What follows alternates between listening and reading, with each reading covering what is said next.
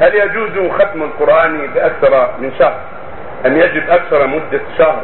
وهل يعتبر الذي لا يختم القرآن بالشهر فما دونه هاجر القرآن؟ أفيدونا جزاكم الله خير ثبت في الحديث الصحيح أن النبي صلى الله عليه وسلم قال لعبد الله بن عمرو وكان يكتب القرآن كل ليلة ما شاء الله. ويصوم كل يوم.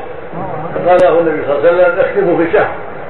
فقال إني أطيق أفضل من ذلك. قال اختمه في عشرين. قال إني أطيق أفضل من ذلك قال اختمه في عشر. قال إني أطيق أفضل من قال اختمه في سبع. قال ثم قال له بعد ذلك اختمه ثلاث.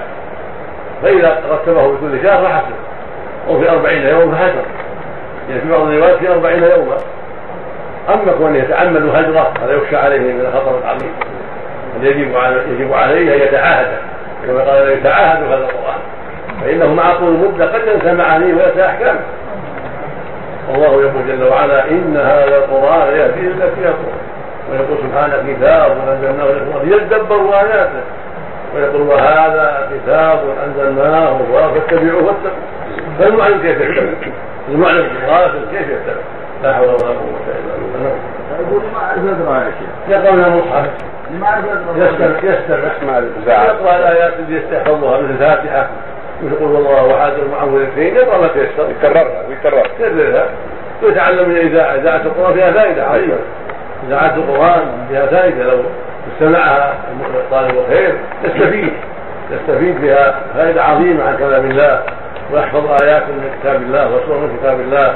كذلك نوع الدرب وفائدة عظيمة. إذا لكم كل ليلة.